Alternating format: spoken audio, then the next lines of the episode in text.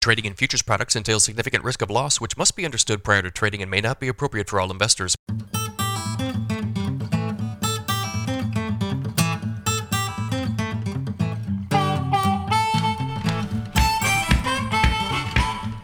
Good morning, everybody. It is Wednesday, June 22nd, 5:43 a.m. Central Time. As I speak here, December corn futures down three and a quarter at 698 and a quarter. November soybeans down 23 and a quarter at 1487 and a quarter.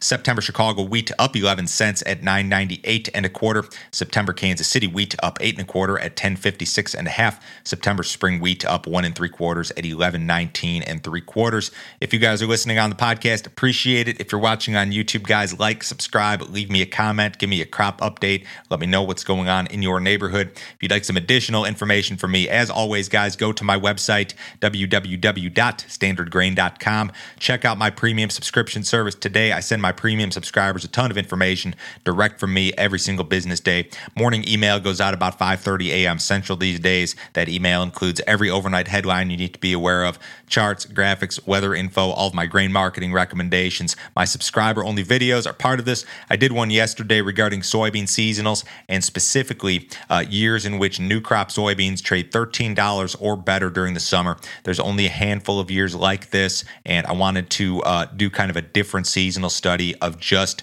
these high priced years. Uh, again, if you guys are interested in this premium content, sign up today. It's 50 bucks a month. You can cancel at any time. There's no other fee, there's no other obligation. Nobody will try to sell you anything else, I promise. U.S. corn and soybean conditions declined last week. We'll start off with corn. The corn crop rated 70% good to excellent, down from 72 the prior week, still above the 67% average. Uh, this was largely expected. The trade expected a 1 or 2% decline in the good to excellent uh, category. States with a good to excellent rating of 65% or worse, so these are kind of your, your poorer states in terms of ratings uh, Minnesota, Ohio, North Carolina, Texas, Colorado, and Kansas. Those states are all 65% good to excellent or worse. Iowa is perhaps the best of the big corn growing states. They are 83% good to excellent, uh, very, very strong rating in Iowa. The corn crop is 95% emerged nationally versus 88 last week, 95 on average.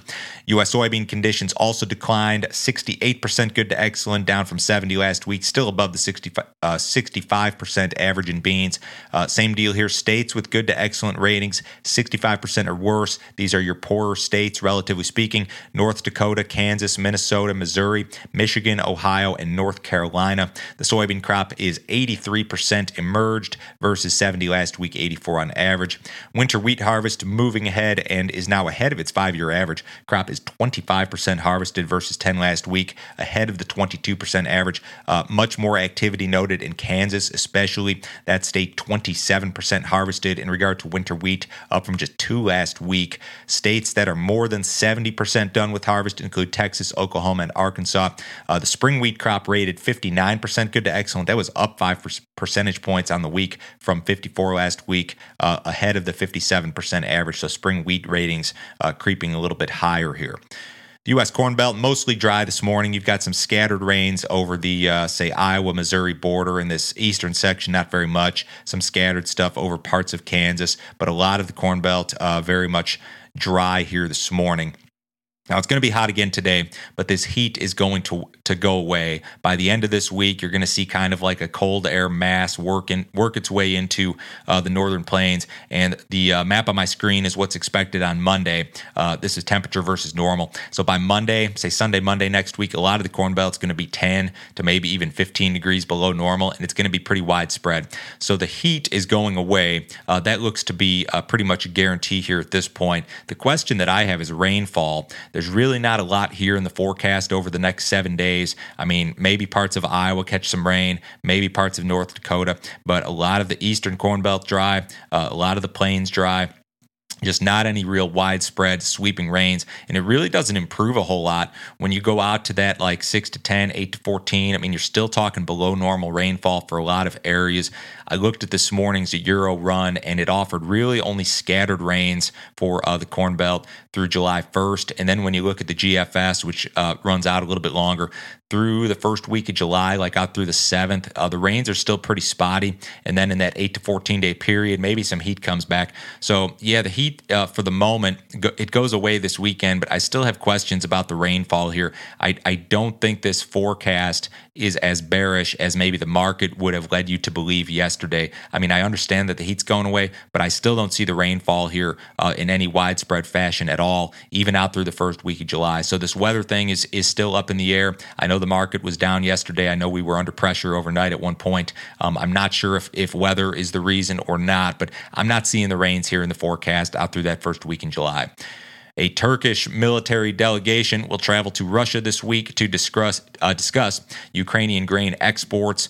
These discussions, and, and this feels like same story, different day, I understand. These discussions will revolve around the possibility of a safe sea corridor in the Black Sea that would allow for the shipment of Ukrainian grain. Russian officials did confirm that the talks would take place.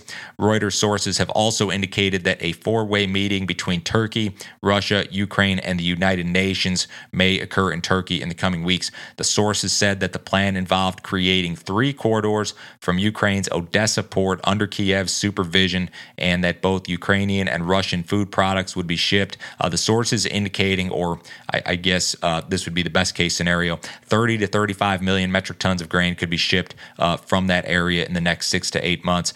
That is uh, very wishful thinking, I think, at least in my opinion. Uh, if you're to be optimistic about this plan, you've probably got to be optimistic about Vladimir. Vladimir Putin and the idea that he has any sort of good intentions when it comes to food and trade and that sort of thing. Russia continues to just totally deny any responsibility for the, these uh, lack of shipments, and they continue to blame Western sanctions. So Russia's playing along here and doing the meetings as they've been doing, but nothing has really changed. I don't know if anything will change. President Biden will ask Congress today to enact a federal gasoline tax holiday. I discussed this yesterday, but we have some more details here today. The news comes via anonymous sources, but uh, this was reported by uh, most of the major news wires late yesterday and into today.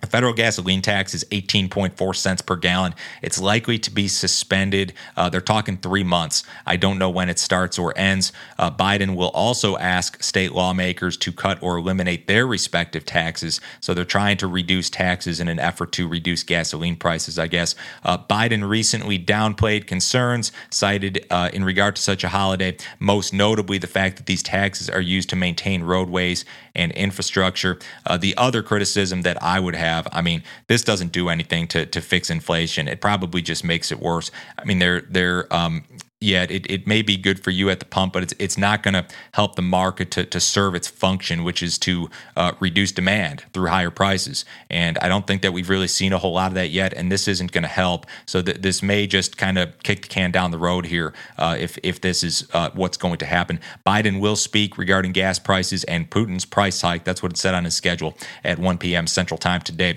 Uh, in additional energy news, Biden is likely to meet with the CEOs of oil companies this week in order to discuss ways to increase production capacity and reduce fuel prices. Um, of course, there's two sides uh, to this story that each side would argue. Biden's going to argue that hey, you guys have earned record profits as of late. Uh, you've got to you know look at ways to to cheapen uh, fuel prices and increase output. The oil companies are going to come back and say, hey, you cut our legs out from under us with these new policies when you got into office. Uh, we have no financial incentive whatsoever to increase refining capacity, that sort of thing. It'll take years. Uh, it's it's just not something that's possible. So this is is going to continue to be an issue. I think the cattle market was. Um, uh, marginally lower in live cattle and higher in feeder cattle yesterday. The feeder cattle market liked that lower corn trade. Uh, cash cattle USDA reported a little bit at like 138 and a half in the south, not enough to establish a trend, I don't believe. The outside markets, the US dollar is uh, about flat. The S&P is down 50, the Dow's down 343 under some pressure. Uh, crude oil is down $4.64 at 102.70 in the uh, September WTI is what I've got on my screen, and I've I've seen that pressure attributed to this uh, tax uh, gasoline tax holiday. I don't know why that would be bearish. Uh, the other thing is that I think there's just general concerns regarding uh, a slowing economy here. Everybody have a wonderful day today. I'll talk to you guys same time tomorrow.